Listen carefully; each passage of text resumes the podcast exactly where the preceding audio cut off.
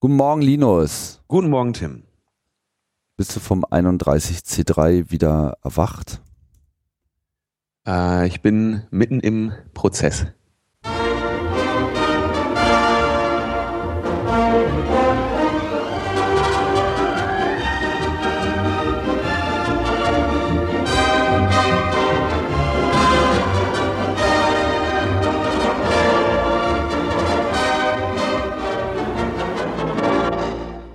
Neues Jahr, neues Glück, neues Logbuch Netzpolitik. Uh, das hat sich fast gereimt. Ähm, ihr hört Wo schon hat an sich das denn gereimt? Na, so fast. Ach, Glück und Netzpolitik. Genau. Meinst du? Ja. Ja. ja. Die Hoffnung stirbt zuletzt. Hat genau. sich fast gereimt. Okay, war mir gar nicht aufgefallen. Du weißt auch, der Schüttelreim, der Schüttelreim, der reimt sich nicht, der reimt sich nicht. Ähm, ja. Und äh, ich bin auch so ein bisschen, also ich bin irgendwie, also ich habe den Kongress noch nicht so komplett überlebt, um ehrlich zu sein. Also es waren jetzt gerade mal irgendwie zehn Tage, das ist zu wenig.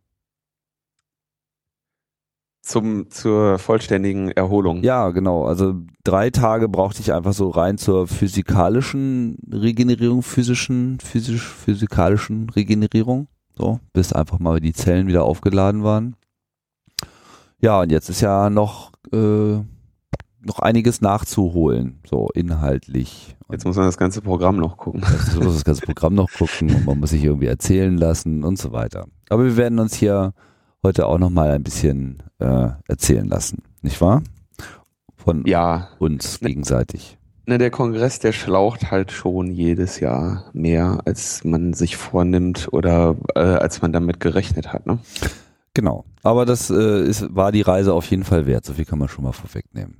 Ja, und dieses Jahr war ja besonders besonders günstige äh, Lage mit den mit den freien Tagen, ne? Weil man ist ja quasi den den einunddreißigsten hat man ja eh sich freigenommen und dann war war ja der erste quasi, ne? Und dann musste man sich nur noch den zweiten freinehmen, um im Prinzip bis zum Abend des vierten Januars ähm, durchgängig im Bett liegen und Kongressvideos schauen zu können. Mhm.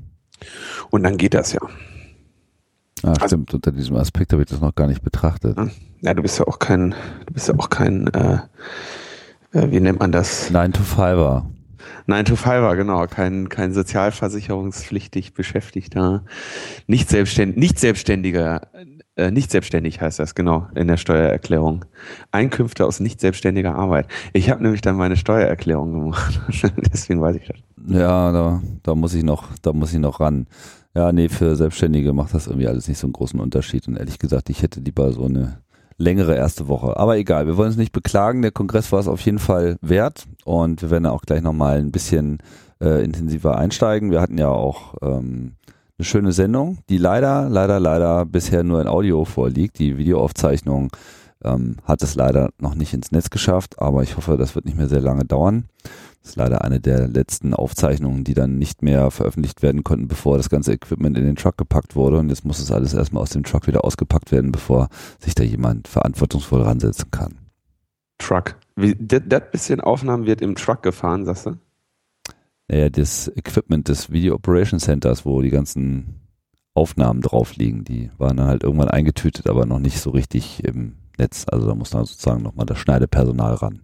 Ich wollte nur damit angeben, dass der C C C selbstverständlich äh, über L K Ws verfügt, mit denen... Äh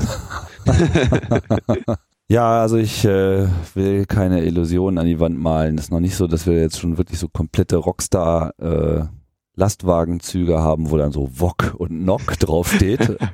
Aber wenn man sich diesen Kongress so anschaut, hat man so langsam den Eindruck, dass es darauf irgendwann nochmal hinauslaufen könnte. Aber wollen wir jetzt erstmal mit den schlechten Nachrichten anfangen? Ach ja. Nicht, nicht, dass unsere Hörer hier verwöhnt werden. Also es war nicht alles gut. Nee. Es gab auch was Schlechtes. Und zwar, äh, ich weiß nicht, ob Sie Nachrichten gelesen haben, aber in Frankreich gab es da so einen kleinen Zwischenfall. Ja, gab's. Das stimmt. Und zwar den Anschlag auf die Redaktion des Äh, Satire-Magazin ist Charlie Hebdo. Genau.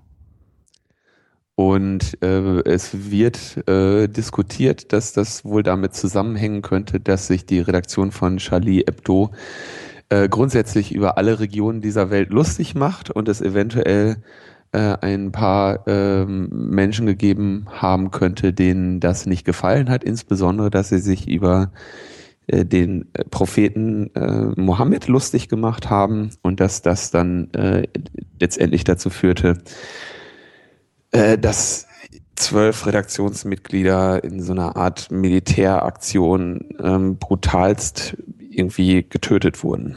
Also ich glaube, Redaktionsmitglieder waren es äh, unterm Strich, glaube ich, nur vier und dann halt andere Leute äh, ah, ja. auch noch äh, zu Kollateralschäden geworden, so von äh, Reinigungskräften im Eingang und äh, lustigerweise auch noch einem, also lustigerweise, jetzt habe ich mich gleich verplappert, und äh, unter anderem auch noch einem arabischstämmigen Polizisten, ja, der versucht hat, äh, da eine Verteidigungslinie aufzubauen. Also es ist alles eine super scheiß Aktion und das ist alles richtig furchtbar und man mag da irgendwie gar nicht drü- richtig drüber nachdenken. Die Empörung ist äh, groß, ja, was natürlich äh, niemanden davon abhält, die entsprechenden Maßnahmen zu fordern, die natürlich jetzt unbedingt zur Verhinderung von weiteren Terrortaten dieser Art und Weise absolut unerlässlich sind. Vielleicht noch kurz ähm, zur nicht-netzpolitischen Einordnung. Wir, das passiert in einer Zeit, weil, weil du ja auch immer betonst, ne, dass wir ja hier für die, auch für die Nachwelt äh, dokumentieren. Das passiert in einer Zeit, zu der in Deutschland ähm, große ausländerfeindliche Demonstrationen stattfinden. Ne? Wir, wir haben irgendwie fünfstellige, niedrige fünfstellige Anzahlen äh, islamfeindlicher Demonstranten in Dresden, die irgendwie unter diesem äh, Label Pegida, patriotische Europäer gegen die Islamisierung des Abendlandes, äh, sich irgendwie mit den null Komma zwei Prozent Migrantenanteil in Sachsen auseinandersetzen. Ja. Ja. Heute sehr schön äh, auf Twitter gelesen. Kennst du äh, Schrödingers Ausländer? Schrödingers Ausländer nimmt dir den Job und das Arbeitslosengeld gleichzeitig weg.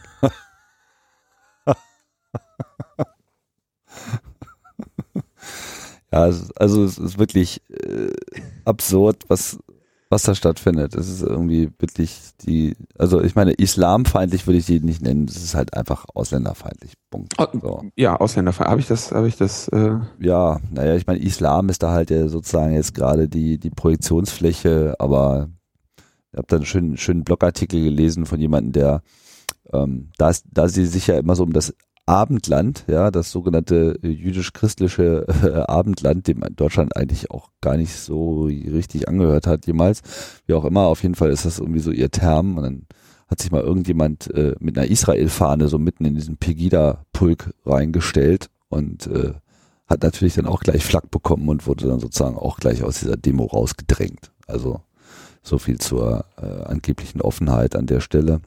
Ja, das sind Ausländerfeinde, ja. Das, das war auch ziemlich strunzdumme, ne? Ja, das, das ist auch noch dazu sagen. Strunzdumme, beziehungsweise halt auch einfach so, so, so, so Bürger, die einfach mal wieder den Schuss überhaupt nicht gehört haben und sich hier einfach von so einem Nazi-Volk instrumentalisi- äh, instrumentalisieren lassen. Das ist schon einfach bedrückend. Ja. In Berlin gab's ja, also auf Berlin kann man ja nach wie vor äh, in, in solchen Fragen zum Glück zählen. Da ist ja jetzt schon die zweite. Also es gibt ja eine ganze I D A-Reihe, ne? Mhm. Die äh, gehen ja überall hin.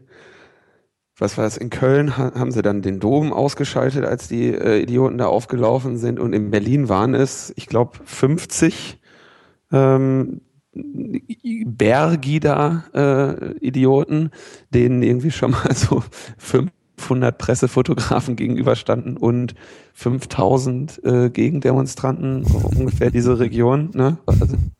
Und ja. da, da, da kann man ja dann noch so ein bisschen hoffen. Ja, also Dresden war wohl auch die einzige Stadt, wo es mehr äh, Demonstranten als Gegendemonstranten gab. Ja, da allerdings auch signifikant. Ja, wie gesagt, auch die, also ja, Dresden ist leider in, in, in der, in der in diesem Bereich der Ausländerfeindlichkeit ja leider ähm, seit jeher oder seit seit äh, seit der Wende immer wieder ein trauriges äh, Beispiel, ne? Ja, aber zur Einordnung muss man vielleicht auch nochmal so diesen sonstigen äh, globalen Kontext auch noch mit anführen. Ich meine, wir haben den eine, eine Vielzahl an Konflikten und Kriegen, ähm, die sich eben unter anderem auch aus dieser Radikalisierung des Islams im Sinne von eben islamistischer Bewegung heraus ergibt, sprich Islamischer Staat kämpft in Syrien und im Irak und ähm, Boko Haram hat irgendwie jetzt am vorgestern irgendwie auch mal so eben ein Dorf mit zweitausend Leuten platt gemacht in, im Norden von Nigeria. Das sind alles so diese Rahmenbedingungen dieses, äh, tja, angeblich dem Islam zugewandten äh, Terrorkommandos, die einfach nur freidrehen. So. Und ja, in Frankreich gibt es halt diesen Konflikt auch. Ist ja auch eins der Länder, die einfach einen deutlich höheren Bevölkerungsanteil haben. Also es, ne, der, der Bezug von Frankreich zur islamischen Welt ist deutlich stärker als der von, von Deutschland. Einfach schon durch die Kolonialhistorie von äh, Frankreich auch mitbegründet. Ja, und die Konflikte werden dort offensichtlich auch sehr viel härter ausgetragen. Und mit diesem Anschlag äh, hat das so einen neuen Höhepunkt erreicht. Ja. Und es ist halt, also es ist halt, also okay, jetzt, ich meine, das sind halt Fanatiker, ne? Du hast ja dann auch immer, immer sehr schön äh, die Forderung, es müssen sich ja dann äh, die islamischen ähm, Religionsoberhäupter und Gemeinden oder was, von denen wird ja dann immer eine Distanzierung verlangt, ne? Ja, die findet auch statt. Selbstverständlich findet die statt, aber ähm, Ich, da stellt sich natürlich auch die Frage, als der Breivik da irgendwie rumgerannt ist, ne, da hat aber keiner von den Christen eine Distanzierung äh, von diesem Nazi da verlangt. Ne? Also das ist schon ja. auch wirklich bitter ähm, für, also es sieht einfach, ich bin da wirklich auch sprachlos und auch wirklich voller Angst, weil man da halt erkennt, dass sich da eine ähm, halt Fronten ergeben oder, oder Positionen ergeben, die halt, die du so schnell nicht wieder gekittet bekommst. Ne? Und ich bin jetzt sehr, sehr blicke mit großer Sorge auf den nächsten Montag, wenn da wieder die I D A s äh, aufmarschieren. Ähm, wie viele, ähm, wie viel die dieser äh, Sache abgewinnen können. Ne? Also die Äh, AfD spricht es ja jetzt auch offen an, ähm, selbst irgendwie, wie heißt diese f- f- äh, Verrückte ähm, von der C D U, Erika Steinbach, ja. Ne? Die, die machen, also die, die, die sprechen halt jetzt irgendwie konkret an und sagen, seht ihr, haben wir doch gesagt, äh, ne, Islam und so, da müssen wir jetzt endlich mal einen Riegel vorschieben. Und ähm, die werden sicherlich dadurch äh, Zulauf erhalten und daraus Kapital schlagen können und geben sich auch alle alle Mühe dazu, da mehr, ähm, mehr Öl ins Feuer zu gießen. Und das erfüllt mich mit großer Sorge. Ja, also nicht wirklich überraschend. Das ist auch so ein bisschen täglich grüßt das Murmeltier. Das kennen wir schon. Terroranschlag, entsprechende Reaktion. Ich meine, dass, dass da jetzt, äh, also sehr viel mehr Sorgen würde ich mir eigentlich um die Situation des Front National in Frankreich machen, weil da wird, oh ja, es, äh, ja. da wird es sozusagen jetzt richtig kritisch, zumal ja eben der Front National jetzt schon so in, in, in äh, Wählersphären von dreißig Prozent Zuspruch und so weiter ohnehin schon steht. Ähm, für Frankreich könnte das wirklich ein großes Problem werden. Damit natürlich auch letztlich für Europa, wie wir schon bei der letzten Europawahl ja auch gemerkt haben. Ja, das können wir jetzt derzeit nur befürchten und erahnen. Wir werden sehen, wie sich das entwickelt.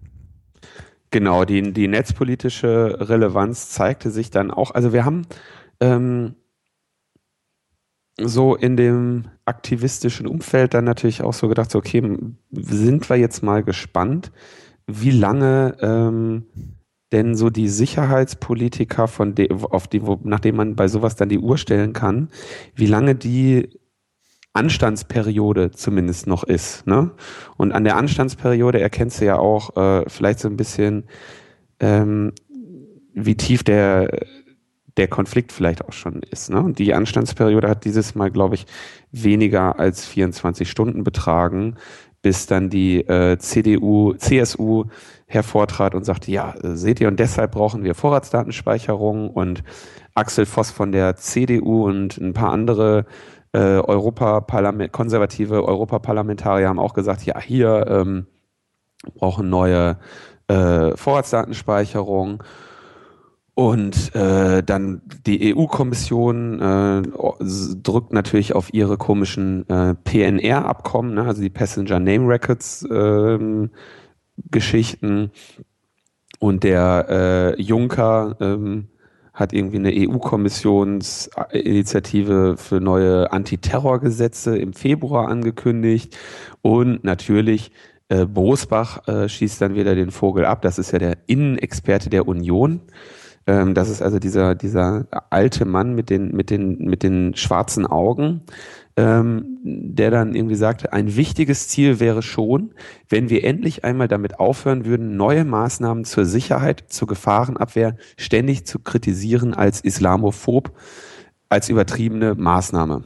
Ja, also der äh, will halt natürlich auch sofort daraus Kapital schlagen für seine äh, politischen Zielsetzungen, ne? Ja. Und ähm, jetzt habe ich das gerade aus irgendwelchen Gründen versäumt, diesen Link ins äh, in das Pad hier zu werfen. Aber ähm, es gab dann noch einen Artikel, in dem ein ähm, Geheimdienstmitarbeiter der U S A ähm, indirekt Edward Snowden äh, die Schuld daran gibt. Weil ja... Das gibt äh, aber einen Sonderpreis für besondere Kreativität. Ja, ja, weil ja ähm, Edward Snowden die Geheimdienste faktisch blind gemacht hat. Ja? Und äh, ja, ja, das ist kein Witz. Oh, ich muss, jetzt, muss ich den, äh, jetzt muss ich den Link natürlich noch raussuchen und habe das versäumt. Also das ist, die, das ist das Niveau, was ähm, innerhalb... Ähm, von weniger als vierundzwanzig Stunden in, in dieser Debatte erreicht wurde.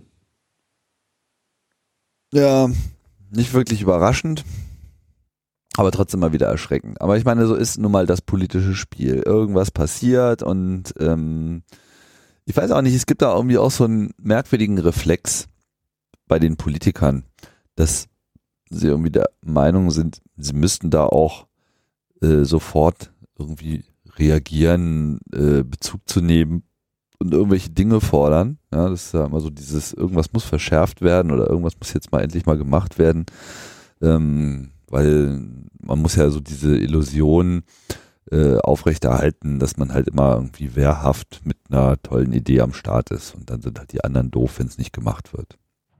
Hauptsache man war selber nicht schuld.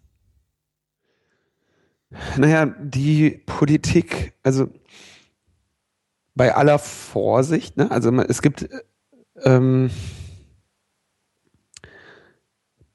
also es gibt natürlich einerseits diese die äh, diese geschmacklosen ähm, Typen, die halt wirklich, also so jemand wie der Bosbach, der hat halt äh, längst äh, jede jede jeden Anstand irgendwie über Bord geworfen, ne? Der ist äh, eiskalt und die die appellieren und spielen ja auch mit der mit der Angst der Menschen äh, für ihre eigenen politischen Ziele. So, es gibt aber natürlich auch ähm, an an andere Pers- also an Verantwortliche ähm, in solchen Situationen natürlich irgendwie einen Druck, dass sie irgendwie eine Reaktion zeigen müssen, um zu zeigen, dass sie in der Lage sind, darauf zu reagieren. Zum Beispiel äh, Innenminister. Innenminister de Maizière musste natürlich jetzt auch irgendwas sagen. Ähm, also hat er gesagt, äh, ja, wir müssen äh, Terrorpropaganda auf äh, YouTube löschen. Also diese, hm. äh, diese, diese Videos, in denen dann irgendwie gesagt wird, hier... Ähm, Heiliger Krieg oder so, ne?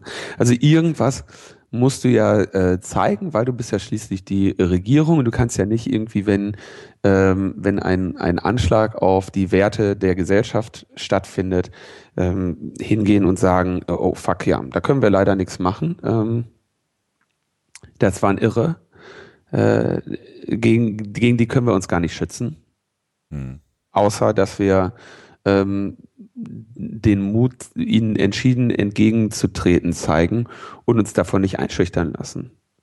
So, aber das ist natürlich irgendwie keine äh, Reaktion, für die du wiedergewählt wirst, ne? Wenn du sagst, okay, hier, äh, ähm, die kriegen jetzt alle einen Stempel in den Ausweis und ähm, werden an Ein- und Ausreisen gehindert und YouTube-Videos gelöscht oder so, ähm, da erwächst du ja den Eindruck, irgendwie Maßnahmen äh, zu ergreifen, die irgendwas damit zu tun hätten oder vielleicht zumindest denen das Potenzial innewohnt, äh, sowas in Zukunft zu verhindern. Was natürlich totaler Unsinn ist, äh, dass du so etwas verhindern könntest.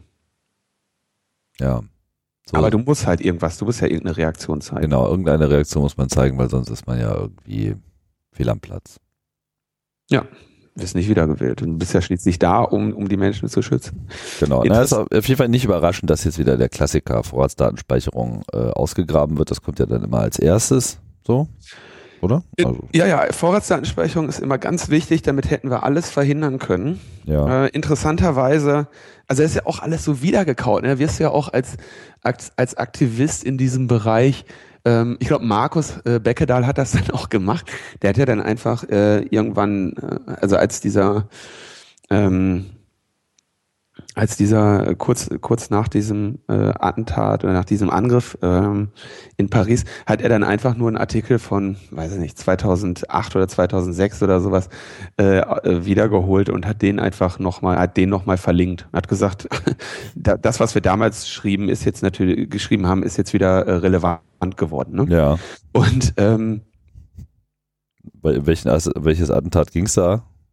Das, das, ich muss leider sagen, dass ich dem, dem Link dann nicht gefolgt bin, sondern ich schaue jetzt gleich ganz kurz. Das war wahrscheinlich, na, zweitausendsechs war jetzt nicht Breivik, oder? Nee, nee, ich weiß, ich habe jetzt auch einfach irgendwie ein Jahr. Ja, ist ja auch äh, egal, du hast ja einfach irgendwas einfallen lassen. Das ist gut, so macht man das. Äh, leider wieder aktuell, die Bilder der Anschläge im Kopf, Widerspruch zwischen Angst vor Terrorismus und Wirklichkeit, und der Artikel war äh, von zweitausendzehn, auch nicht von, äh, von Markus, sondern von Florian Alt hergeschrieben, und da ging es auch wieder so Innenministerkonferenz, Terroranschläge, Vorratsdatenspeicherung. ähm, Da sagte dann Uhl, wer sich jetzt noch gegen die Vorratsdatenspeicherung wehrt, hat die Bedrohungslage nicht verstanden äh, und so weiter. Jada, jada.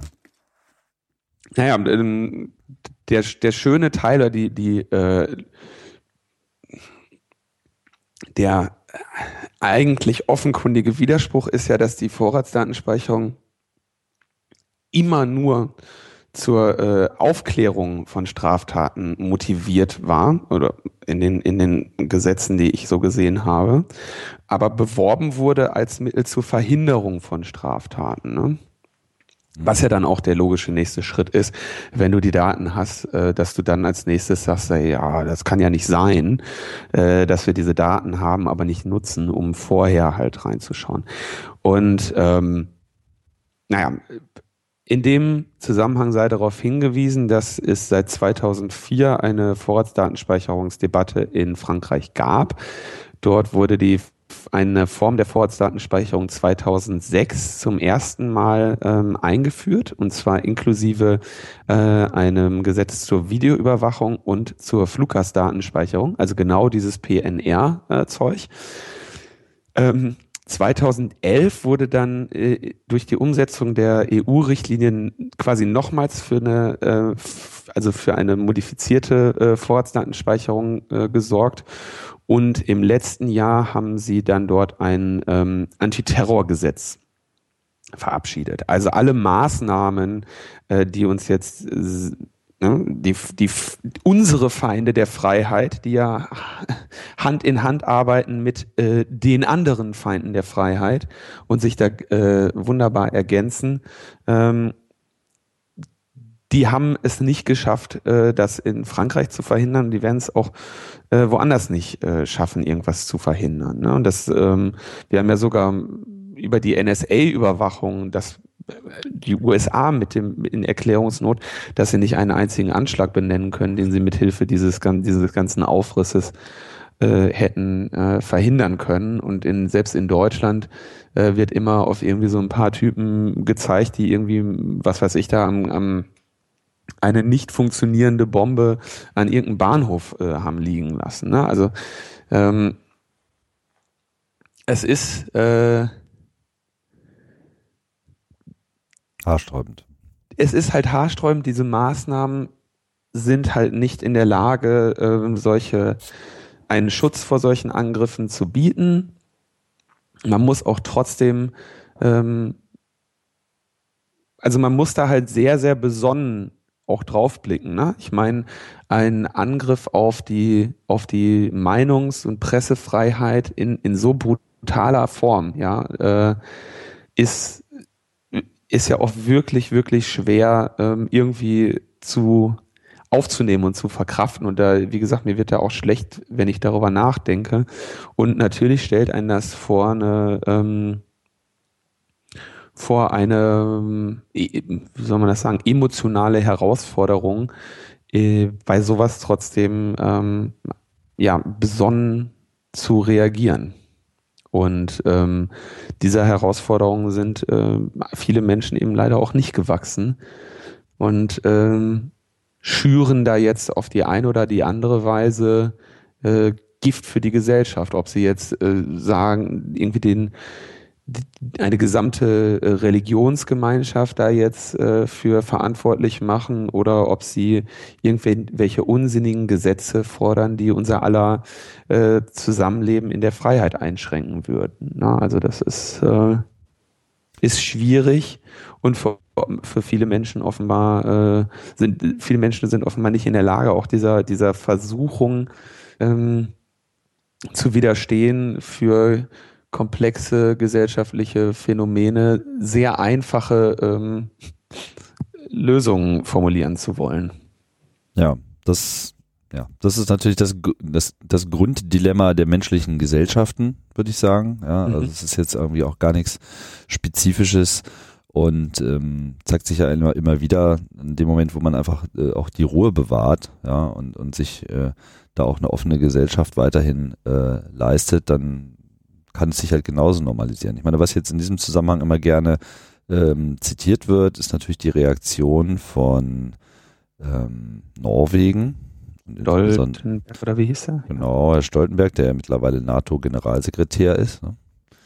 Ähm, auf die Anschläge von äh, diesem Anders Breivik, der halt Anders, Anders, äh, Anders, Anders Breivik, wo sie ja dann im Prinzip re- drauf reagiert haben, zunächst einmal mit, äh, ja, wir, wir werden uns jetzt hier irgendwie unsere Freiheit nicht äh, einschränken lassen und äh, wir versuchen jetzt bewusst noch eine offenere Gesellschaft zu sein. Inwiefern das jetzt auch wirklich nur, also inwiefern das jetzt nur ein Spruch war, ja, und das, äh, wie sich das in Norwegen tatsächlich entwickelt hat, bin ich gar nicht kompetent, mich dazu zu äußern.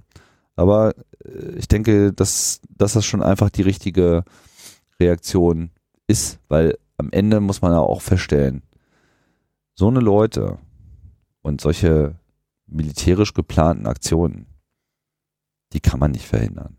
Also das ist einfach, das Einzige, was man machen kann, ist die Gesamtsituation zu verbessern. Derzeit haben wir es halt einfach mit, mit so mega Krisenherden zu tun.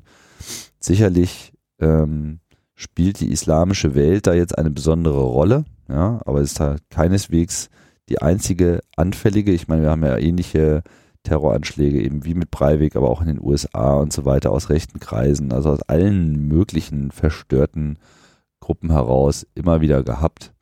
Äh, unterm Strich ist halt die eigentliche Wirkung von Terror, nämlich genau das, was der Name eben sagt. Es ist einfach diese Schockwirkung, die auf die Gesellschaft gehen soll und die sie dazu zwingen soll, bestimmte Reaktionen zu zeigen.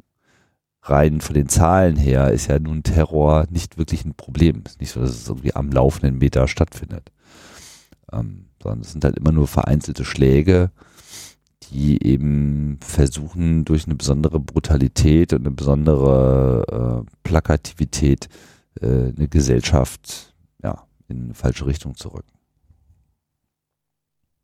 Ja, und deswegen müssen wir jetzt, ob wir wollen oder nicht, äh, Witze über den Propheten machen. Genau. Ja, ist halt so. Also, meine, die haben es nicht anders gewollt. So, ich mein, ja. äh, Mir ja. fällt jetzt allerdings gerade keiner ein. Mir auch nicht, aber es gibt äh, sehr viele Cartoons gerade, die das auch tun. Das finde ich auch eine sehr, also ist natürlich auch, ähm, naja, also es ist, ich weiß auch gar nicht, ob das, Ähm, ist das jetzt so gut, dass die, also ich sehe das zum Beispiel mit gespaltenen Gefühlen, ähm, dass jetzt natürlich, also ähm, jetzt eine Welle von äh, Karikaturen und Cartoons kommt, die eben ja den äh, diese Religionen verhöhnen, ne? Glücklicherweise auch viele, die dann äh, direkt Jesus äh, äh, mitverarschen. Ähm, und natürlich ist das so, die, ist das eine der, der irgendwie auch notwendigen Reaktionen, zu zeigen, pass mal auf, wir haben noch viel mehr Witze. Ähm, andererseits äh, führt das natürlich auch so diese, beleidigt das halt wirklich Menschen, ne? Also ähm, ich persönlich bin jetzt ein, ähm, ein großer Feind von Religionen, halte das für, für absoluten Unsinn, ne? Und das ist auch, das muss, muss auch eine Gesellschaft äh, auf jeden Fall abkönnen, dass man sich über Religionen lustig macht und auch über den Papst und äh, hasse nicht gesehen. Ja. Ähm, das ist, das ist sicherlich wichtig. Ähm, andererseits ist das natürlich, äh, führt das natürlich in so einer Situation jetzt nicht unbedingt zu einer Befriedung der Gesamtgesellschaft, ne? Wenn Ähm, wenn man jetzt quasi als ähm, äh, Gläubiger ähm, damit auseinander äh, damit konfrontiert wird, dass Menschen, die man selber verurteilt, Morde begangen haben und dass man jetzt noch dazu äh, die ganz überall irgendwie so ähm, so Cartoons sehen muss, in denen halt gegen die eigenen religiösen äh, Gefühle geschossen wird. Also es ist halt schwierig. Es ist halt keine, es ist notwendig, da müssen wir jetzt durch. Und da müssen auch die Islamgläubigen jetzt leider durch mit uns gemeinsam. Ja. Aber ähm, es birgt natürlich auch das Risiko, dass deren Gefühle halt da in einem Maß verletzt werden und in denen halt eine innere Spannung aufgebaut wird, die jetzt auch nicht unbedingt zu, zu einer Verständigung und Zufrieden beiträgt. Ja, nee, das muss jetzt nicht unbedingt besonders klug sein. Ich meine, Gott sei Dank, die meisten Karikaturen, die ich gesehen habe, haben die Situation als solche aufgegriffen, aber jetzt nicht unbedingt versucht, jetzt nochmal, jetzt hauen wir nochmal extra auf die Kacke. Ja, ich bin gespannt, nächste Woche Charlie Hebdo äh, will ja trotzdem mit einer neuen Ausgabe erscheinen, pünktlich am Montag, wie das normalerweise auch gewesen wäre, nur eben nicht in der normalen Auflage, mit der sie erscheinen von, glaube ich, so sechzig, achtzigtausend, sondern irgendwie so in der Größenordnung von einer Million gedruckten Exemplaren. Das wird sicherlich sehr interessant sein, zu sehen, wie die da selber reagieren. Ich persönlich fand ja die Titanic-Reaktion irgendwie am souveränsten.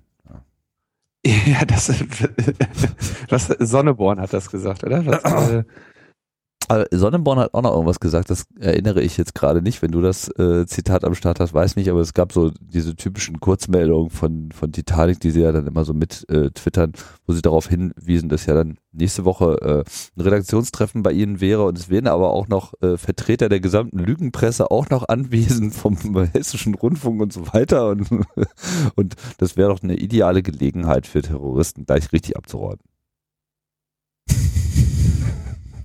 So schmerzfrei ist super. Ja. Also äh, Sonneborn äh, schrieb auf Facebook, äh, das ist nicht komisch. Mit Anzeigen, Abokündigungen oder Kalaschnikow-Geballer auf Satire zu reagieren, gilt in der Szene als unfein.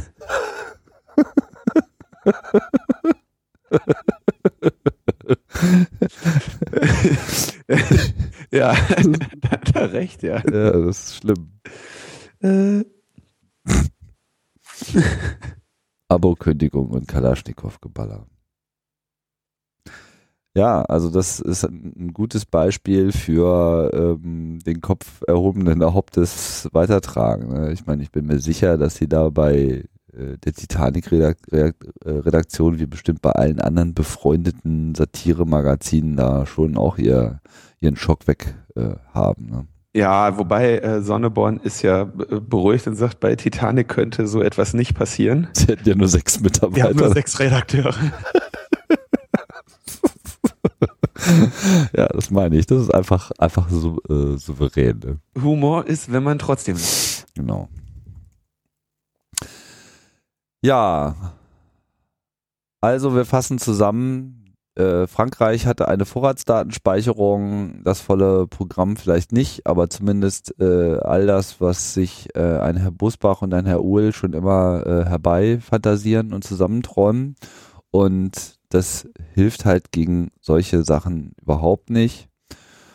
Ähm, das wird sich überhaupt auch zeigen, äh, wie wehrhaft denn jetzt da die äh, französische Polizei ist in dem Fall. Äh, as we speak läuft da irgendwie gerade auch ein Einsatz. So, keine Ahnung, wie das ausgeht, wann, wie lange sich das noch hinzieht. Aber derzeit ist da halt einfach gerade alles durcheinander und es wird irgendwie gefahndet. Wir wissen noch nicht, wie es ausgeht.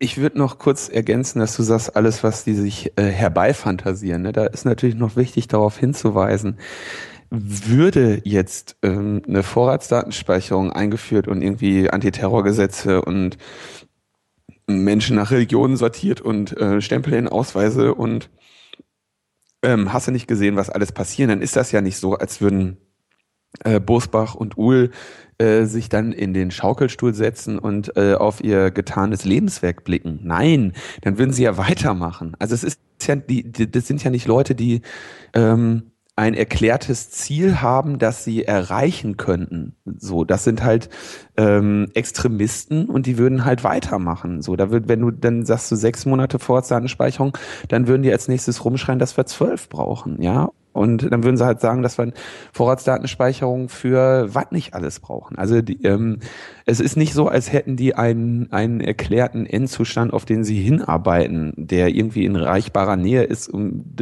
durch den man, durch dessen Erreichen man diese Vögel ein für alle Mal loswerden könnte. Ja, so sieht's aus. Gut, haben wir das Thema durch? Ja, ne? Ja. Genau. Ja, was haben wir denn sonst noch? Sonst haben wir eigentlich nicht so viel. Jetzt können wir eigentlich nochmal auf unseren schönen Kongress zurückblicken. Ja, müssen wir wohl. müssen wir in der Mangelung anderer Themen. Ja. Also ich, ich, ich, ich würde gerne eine, ich fand eine Sache sehr spannend bei diesem Kongress. Und das ist, ähm, ähm, das ist der, ich schaue natürlich auch immer so auf das, auf die, ähm, auf das Echo zu diesem Kongress und ähm, die, Be- die Besucher, äh, ne, also wie die Besucher und Besucherinnen den Kongress wahrgenommen haben.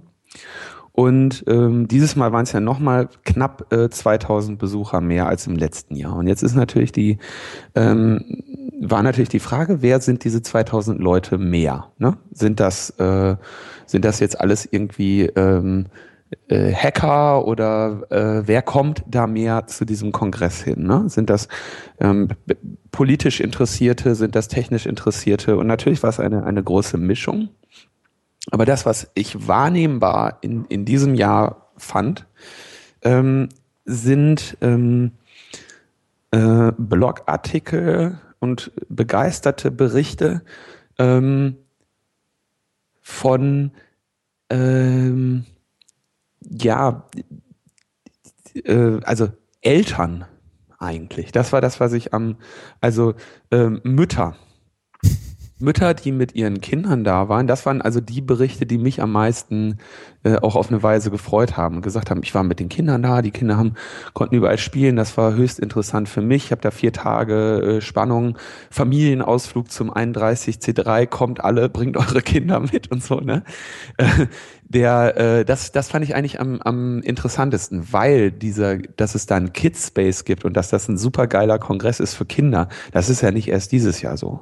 Das war ja schon immer so, dass es den, oder, oder nicht schon immer. Nee, immer nicht, nee. Den, es gab dann, gibt seit Jahren den Junghacker-Tag, ne, und, ähm, das es ist natürlich auf jeden Fall für, für Kinder interessant da. Und diese, diese Kids-Space und so, das ist ja jetzt alles, das gab's ja schon, gibt's ja alles schon länger. Und, ähm, hat sich, glaube ich, irgendwie daraus ergeben, dass äh, die äh, dass die Community selber halt irgendwann auch kleine Junghacker gebaut hat und äh, die ja auch irgendwie da beschäftigt werden mussten, während die Eltern äh, sich irgendwie mit den mit mit ihrer mit ihren Interessen auseinandersetzen. Ähm, aber die jetzt so war für mich gefühlt zum ersten Mal das so Familienveranstaltung einunddreißig C drei. Und das finde ich natürlich eine sehr, äh, eine sehr positive Entwicklung.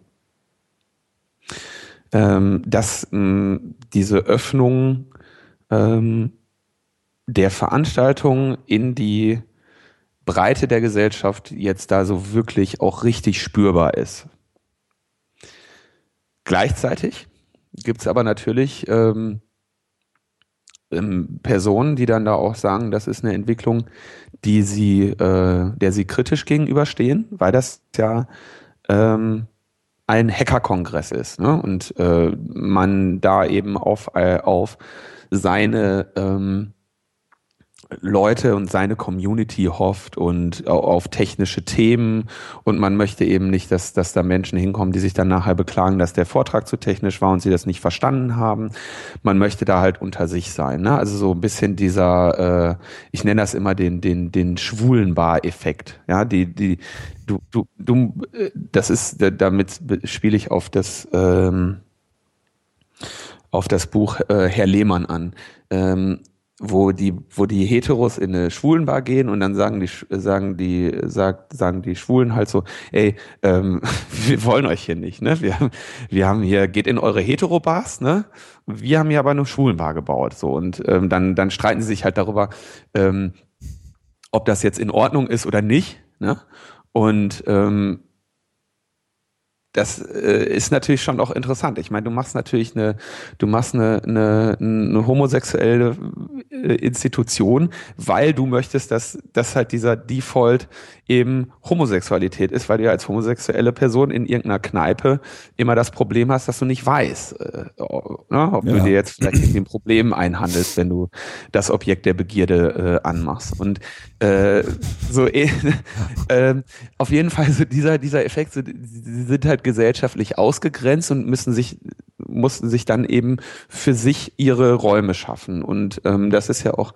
äh, wichtig, dass das geschehen ist, und hat halt auch, rettet, glaube ich, ähm, für viele Menschen so die, die, die geistige Gesundheit, dass man eben unter Gleichgesinnten sein kann, ähm, egal wie weit man von, von dem entfernt ist, was irgendwie als Normalität äh, betrachtet wird. Und das ist natürlich bei der, bei der Hacker-Community auch so. So, und diese Sorge kann ich also ähm, nachvollziehen, und deswegen freuen mich auch diese Artikel so, weil für mich der Kongress überhaupt nicht anders war als viele Jahre davor. Gut, waren mehr Menschen, ja, aber ich habe den überhaupt nicht anders wahrgenommen. Und da ist mir ist mir irgendwie zum ersten Mal klar geworden, dass der Kongress in dieser Größe ähm, und mit diesem vielfältigen Angebot inzwischen eine Veranstaltung ist, wo du im Prinzip, weißt du, als jemand, der sich für I T-Security interessiert, hingehen kannst, ungefähr dreißig, vierzig Vorträge zu dem Thema hast, ähm, die weltbesten äh, Security-Forscher dort hast und einfach vier Tage reines ähm, Hardcore-I T-Security dir geben kannst, als politisch interessierter Aktivist, ähm, internationale Leute da hast, irgendwie von, aus Frankreich, Amerika und allen Ländern dieser Erde, und dich nur mit netzpolitischem Aktivismus auseinandersetzen kannst. Mhm. Und ähm, oder du gehst als Podcast-Hörer dahin und kannst dich irgendwie vier Tage nur mit dem Sendezentrum auseinandersetzen. Und du kannst eben auch als, als Familie dahin gehen und dich vier Tage damit auseinandersetzen, dass dein Kind äh, Schlösser knackt, ähm, was lötet. Äh, Ringe schmiedet. Was spielt? Ringe schmiedet. Ringe, oh ja, da, oh, da, okay, also das fand ich, äh, die waren zum Glück so weit weg von unserem Assembly, dass das war ganz schön laut, ja. Boah, ne, aber äh, genau, kannst du, wenn es sein muss, kannst du auch noch einen Ring schmieden von mir aus, ne? Ja. Und es gibt quasi, du kannst den Kongress auf so viele Weisen wahrnehmen. Ja. Ähm, dass es quasi gar nicht den Kongress gibt, sondern deinen Kongress. Und das äh, ist, das war irgendwie was, was ich äh, wirklich auch dieses Jahr zum ersten Mal wirklich gecheckt habe.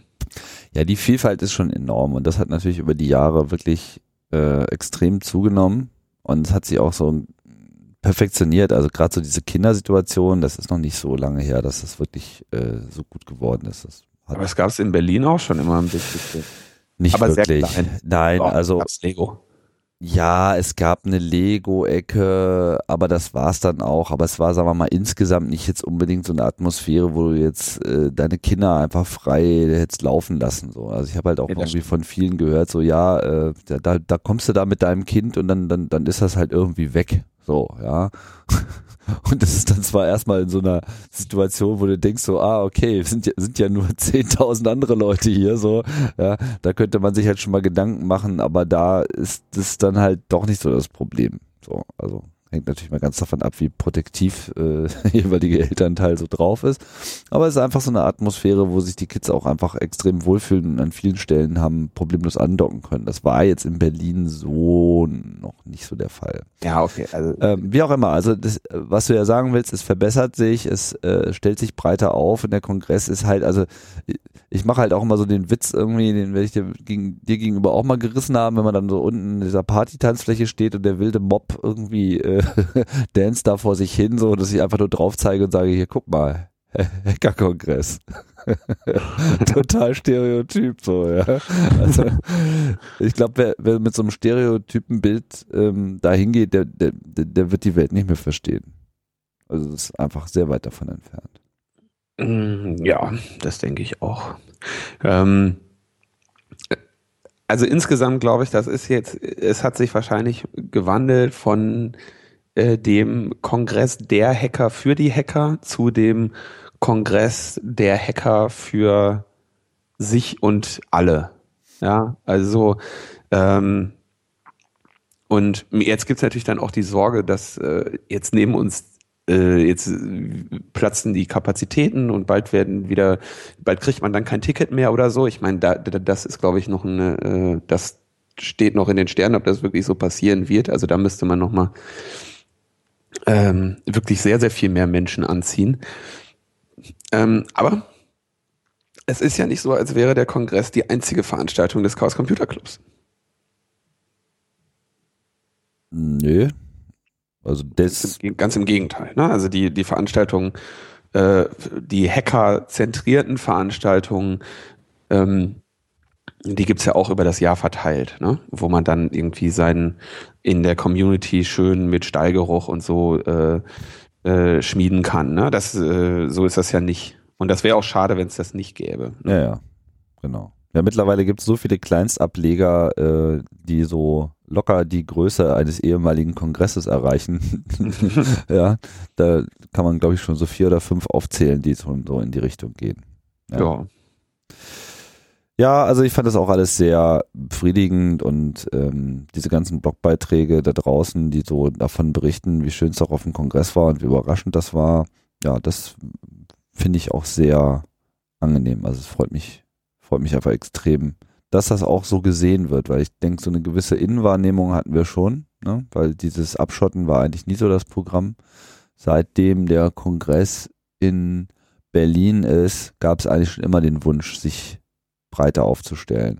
Mhm. Gar nicht mal jetzt so im Hinblick auf, naja, dass jetzt sozusagen auch Elternteile und, und, und, und, und der Normalbürger sich hier auch äh, wunderbar findet, sondern dass man vor allem auch so eine kulturelle Breitenaufstellung erreicht, weil ich, für mich ist ja die Hacker-Szene nicht unbedingt so definiert durch den Computer, sondern sie ist mich, für mich äh, definiert durch Menschen, die einfach das kritische Denken schätzen und die einfach eine gewisse Grundeinstellung, eine gewisse skeptische Grundeinstellung gegenüber Medien und, und, und, und, und wie die Welt sich so äh, gerne sieht, hat, ne? Man stellt es halt in Frage, man, man hinterfragt, man schaut genau nach und das sind ja eigentlich auch immer diese Inhalte.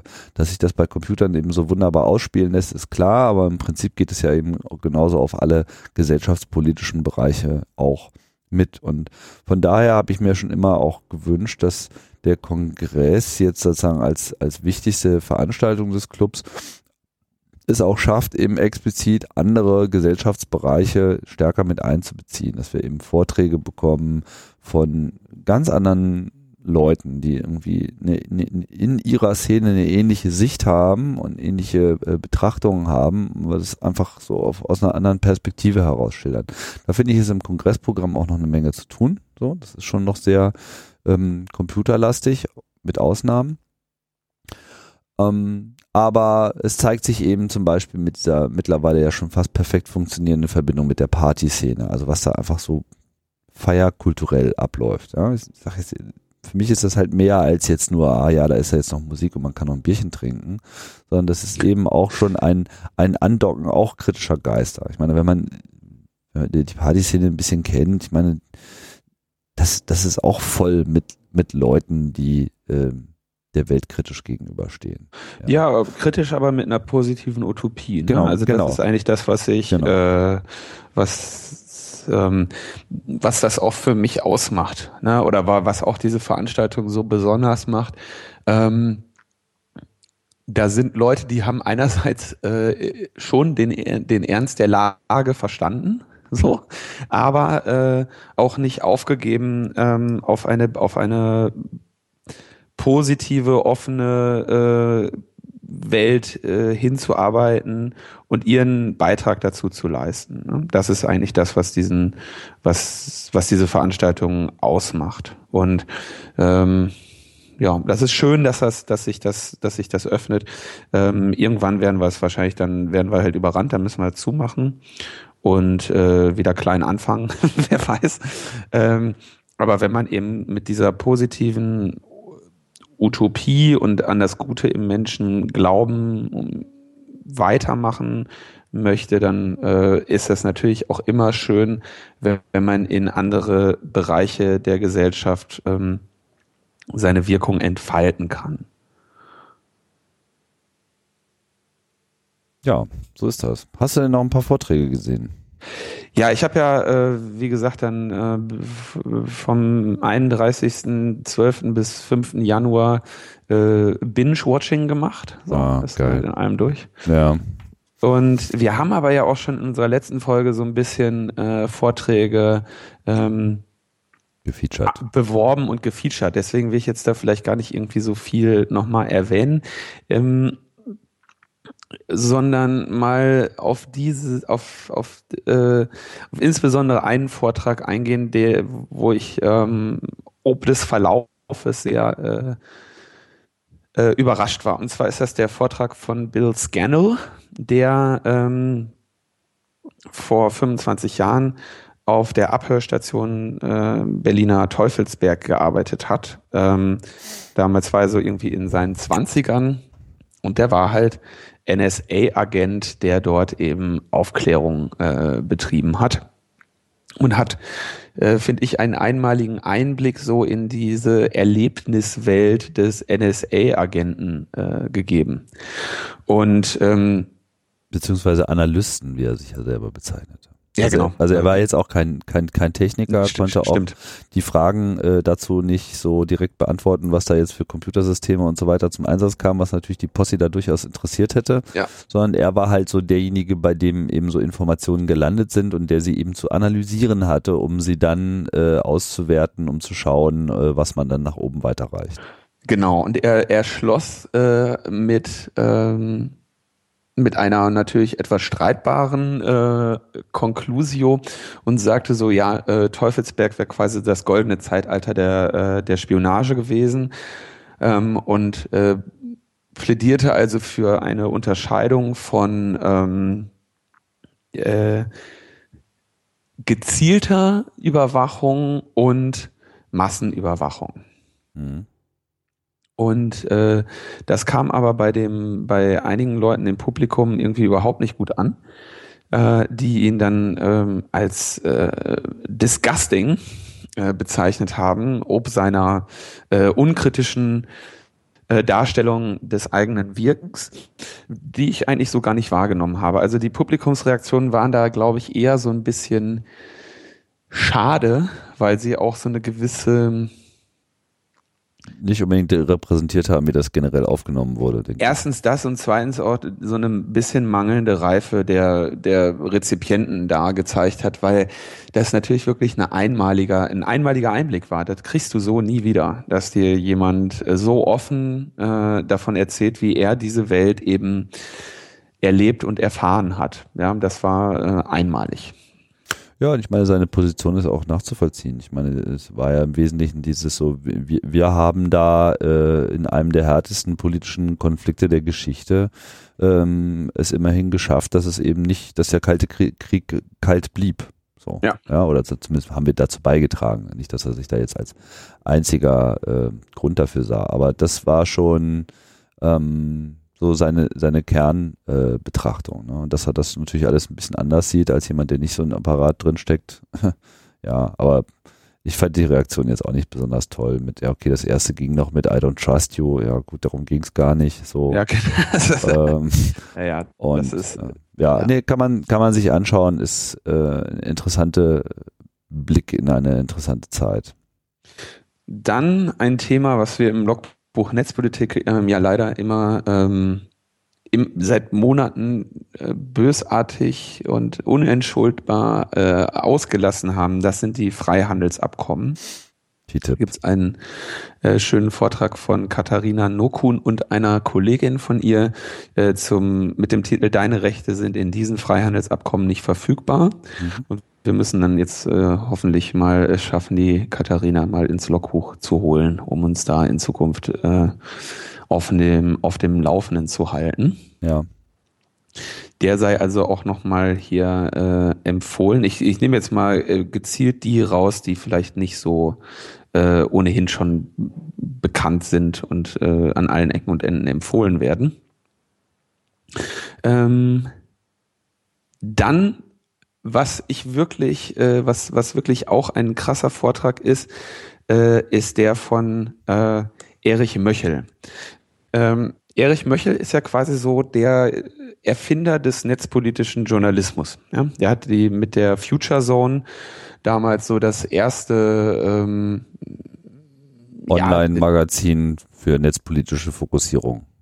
Genau, ja. Das ist quasi so der, das ist der, der Godfather und ähm, ein, äh, ein sehr, äh, also ein Nerd, ne? Also auf, auf seine Weise, der äh, ist ein Österreicher und ähm, der hat sich, der hat im Prinzip mal das gemacht, was man, was man eigentlich viel mehr sich gewünscht hätte als Reaktion auf die Snowden-Dokumente, denn der hat irgendwie gesehen, aha, hier ist ein Snowden-Dokument, da steht irgendwie drin, äh, Kryptonym, also irgendein Name, Standort in Wien. Und der Erich ist auch noch Amateurfunker, kennt sich also mit Antennencharakteristika aus und dann ist er eben mal losgegangen und hat recherchiert, wo denn wohl die N S A-Standorte in Wien sind und was für Antennen die auf dem Dach haben. Und was man, was, was das für äh, Produkte sind, in welchen Bereichen die äh, senden oder abhören können und worauf sie gerichtet sind. Und er hat einfach mal äh, durch längere Spaziergänge in Wien und ein bisschen Recherche ähm, sehr, sehr viel über die N S A oder die N S A-Standorte in Wien äh, herausgefunden und dort präsentiert. Leider ähm, hat er äh, größere Schwierigkeiten im Laufe des Vortrags mit ähm, äh, mit seiner Technik und mit seinen Augen, weil er kurzsichtig ist und nicht so, nicht so ganz mit dem mit dem Computer da an der Stelle dann äh, zurechtkam. Und ähm, leider ist er auch äh, viel zu sehr Nerd, um in dem Vortrag äh, zu betonen, wie, wie geil das eigentlich ist, was er da gemacht hat. Ja, der ist viel zu sehr interessiert an allem, ja, um damit anzugeben, wie krass er das alles herausrecherchiert hat. Ja, so dass man da sitzt und, und teilweise ein bisschen Schwierigkeiten hat, ihm äh, zu folgen und zu erkennen, was er da krasses, so ob das jetzt irgendwie schon bekanntes Wissen ist oder ob er das irgendwie recherchiert hat. Ähm, Aber den, den Vortrag, äh, dem mal in Ruhe zu folgen, das, äh, das lohnt sich. Und da sieht man mal wirklich, was, ja, was eben investigativer Journalismus ist und was jemand ist, der sich mal wirklich mit einem Thema auseinandersetzt. Das äh, finde ich schon sehr, äh, fand ich da sehr... Ähm, ja, davon abgesehen ist der Erich auch einfach ein geiler Typ. Das ist eine geile Sau. Das ist einfach eine geile Sau. Den muss man einfach mal gesehen haben. Ja. Ja, also der ist auch, er ist schon auch ein, ein ewiger äh, Wegbegleiter des, des, des Clubs irgendwie. Der hing schon auf dem ersten Camp ab und länger äh, ist der sozusagen in unserem Umfeld, auch wenn er vielleicht nicht so den Bekanntheitsgrad ähm, genießt. Sein äh, oberösterreichischer Dialekt ist auch vom Feinsten. Da kann man dann auch nochmal so ein bisschen seine Sprachkenntnisse äh, aufbessern. Ja, wir sollten nochmal zusehen, dass wir den Erich vielleicht auch mal äh, ins Logbuch einladen, wenn er vielleicht mal in Berlin ist oder was sich sonst noch so anbietet. Ja, oder also den, den auf jeden Fall auch mal anschauen. Dann ähm, auch sehr interessant äh, äh, James Bamford. Ähm, Journalist und Autor zu N S A-Themen, der in dem Vortrag Tell No One im Prinzip, ähm, also er ist quasi derjenige, der publik gemacht hat oder in der Breite publik gemacht hat, dass es die N S A gibt, so ungefähr. Ja, also der setzt sich seit drei Jahrzehnten mit der N S A auseinander, hat da mehrere Bücher zugeschrieben und der hat äh, den Anfang der ähm, sag ich mal, der feindlichen Übernahme der N S A von Kommunikationsprovidern äh, da geschildert. Also schon vor hundert Jahren, als es um Telegrafen ging und dann um Telefon und so. Mhm. Das hat er da sehr interessant nachgezeichnet. Auch ähm, absolut äh, zu empfehlen. Das ist also eine, eine, eine Koryphäe auf diesem äh, Gebiet und ähm, war, also es ist auch natürlich ein, ein älterer Herr, Ähm, der ähm, auch äh, unglaublich begeistert war von, von dem Kongress. Ja, also ich war, ähm, habe da mich ab und zu mal mit ihm unterhalten, weil ich ja als äh, dadurch, dass ich ähm, ja in, in, in seinem Track quasi verantwortlich war, also in dem Thema Politik, habe ich mich natürlich auch so ein bisschen äh, mich mit, um seine um sein Wohlbefinden äh, gekümmert und immer mal wieder, wenn ich ihn gesehen habe, so und wie geht's und hast du hier schon gesehen und guck, kennst du überhaupt die Party Area? So kannte er natürlich noch nicht, mhm. mit riesigen Augen da rein und meinte so was? Das war schon auch war echt äh, sehr äh, sehr cool.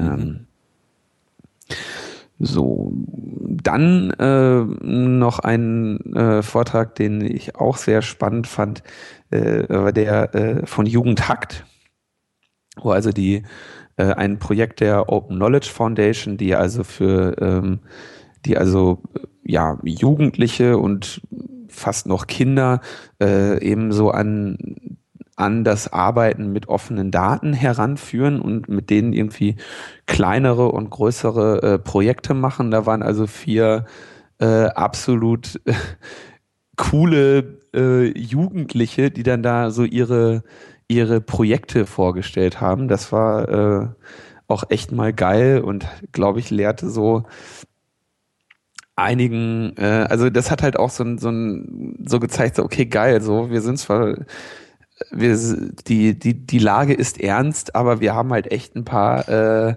wir haben halt echt auch coolen Nachwuchs, auf den wir zählen können. So, das war, ähm, hat mich auch, das war sehr ähm, erhellend und äh, erfreulich. So. Also sie hatten, äh, ich habe den noch nicht gesehen, also da waren die, äh, die Jugendlichen selber auf der Bühne dann sozusagen dabei beim Talk. Ah, ja, sehr cool. Sehen Sie hier unser Projekt und so. Super geil. Ja. Geilen Scheiß haben die gebaut. Das, das ist auf jeden Fall auch äh, ein sehr, sehr schöner Vortrag gewesen. Mhm. Ja, und dann gab es natürlich noch so die, die Klassiker, aber die braucht man ja gar nicht, äh, gar nicht um, unbedingt mehr zu erwähnen. Und ich glaube, alle anderen Vorträge, Ähm, insbesondere aus dem Politikbereich hatten wir ja, glaube ich, auch schon in der letzten Sendung, deswegen... Ich weiß nicht, ob wir da wirklich alle hatten, aber wir können ja so in den nächsten äh, Wochen auch nochmal das eine oder andere nachholen. Äh, ich bin, wie gesagt, noch so ein bisschen hinterher, habe für mich erstmal so ein paar äh, Standards ähm, abgeklappert. Hier das mit dem Traukeim-Scan, den du nicht selbst gefälscht hast. Äh, das mhm. hatten wir, hatten wir glaube ich, in der letzten Folge schon... schon nee, haben wir, das haben wir nicht angesprochen. Haben, haben wir nicht? Bist du sicher? Ja, siehst du, und jetzt haben wir nämlich genau das Problem. Deswegen wollte ich das Thema auch jetzt gerade beenden. Jetzt haben wir welches Problem? Ne, dass wir nicht wissen, was wir erzählt haben und was nicht. Ach so, na gut, dafür haben wir ja unsere eigenen Shownotes, das äh, ist immer ganz hilfreich, dass man nochmal nachschlagen kann, wovon man eigentlich äh, drüber gesprochen hat. Äh, mir, mir war so, dass wir das irgendwie angesprochen haben, aber tatsächlich den Shownotes nach haben wir es nicht angesprochen, also spreche ich das nochmal an. Ja. Ist auch so ein, also der Vortrag gefiel mir auf mehreren Ebenen sehr gut. Ähm, erstmal war es halt einfach mal wieder so ein schönes, ich habe da mal was rausgefunden. Und hier ist der Bericht-Talk, so, das, das passt immer sehr gut auf den, äh, auf den Kongress, finde ich. Mhm. Ähm, dann ähm, war es halt auch einfach mal wirklich eine krasse Story. Also der Kurzabstract ist so, äh, es wurde da einfach so ein Bildkompressionsfehler in den äh, industriellen Scannern von Xerox gefunden, die im Prinzip bedeuten, dass wahrscheinlich in den letzten acht Jahren einfach alle Scans, die diese Teile von Zahlen gemacht haben, einfach falsch sind. Ja, so einfach alle. Das ist halt ein richtiges, großes, mega Desaster. Aber vor allem äh, der Vortragende hat es einfach auch so lustig gemacht und, und, und so unterhaltsam äh, diesen Talk rüber geschoben. Und da sieht man dann auch einfach schön diese Interaktion, dann auch mit dem Publikum, wie alle irgendwie mitgehen und so. Und das äh, ist also äh, auf mehreren Ebenen äh, ein empfehlenswerter Talk. Der hatte, also der hatte halt... Äh Der David, der war so, also du siehst, der, der besickt sich ja auch selber da die ganze Zeit bei dem Vortrag, weil er sich so freut, weil er auch merkt, dass das halt gerade abgeht und dass ja, er ja. das halt auch rüberbringt und so.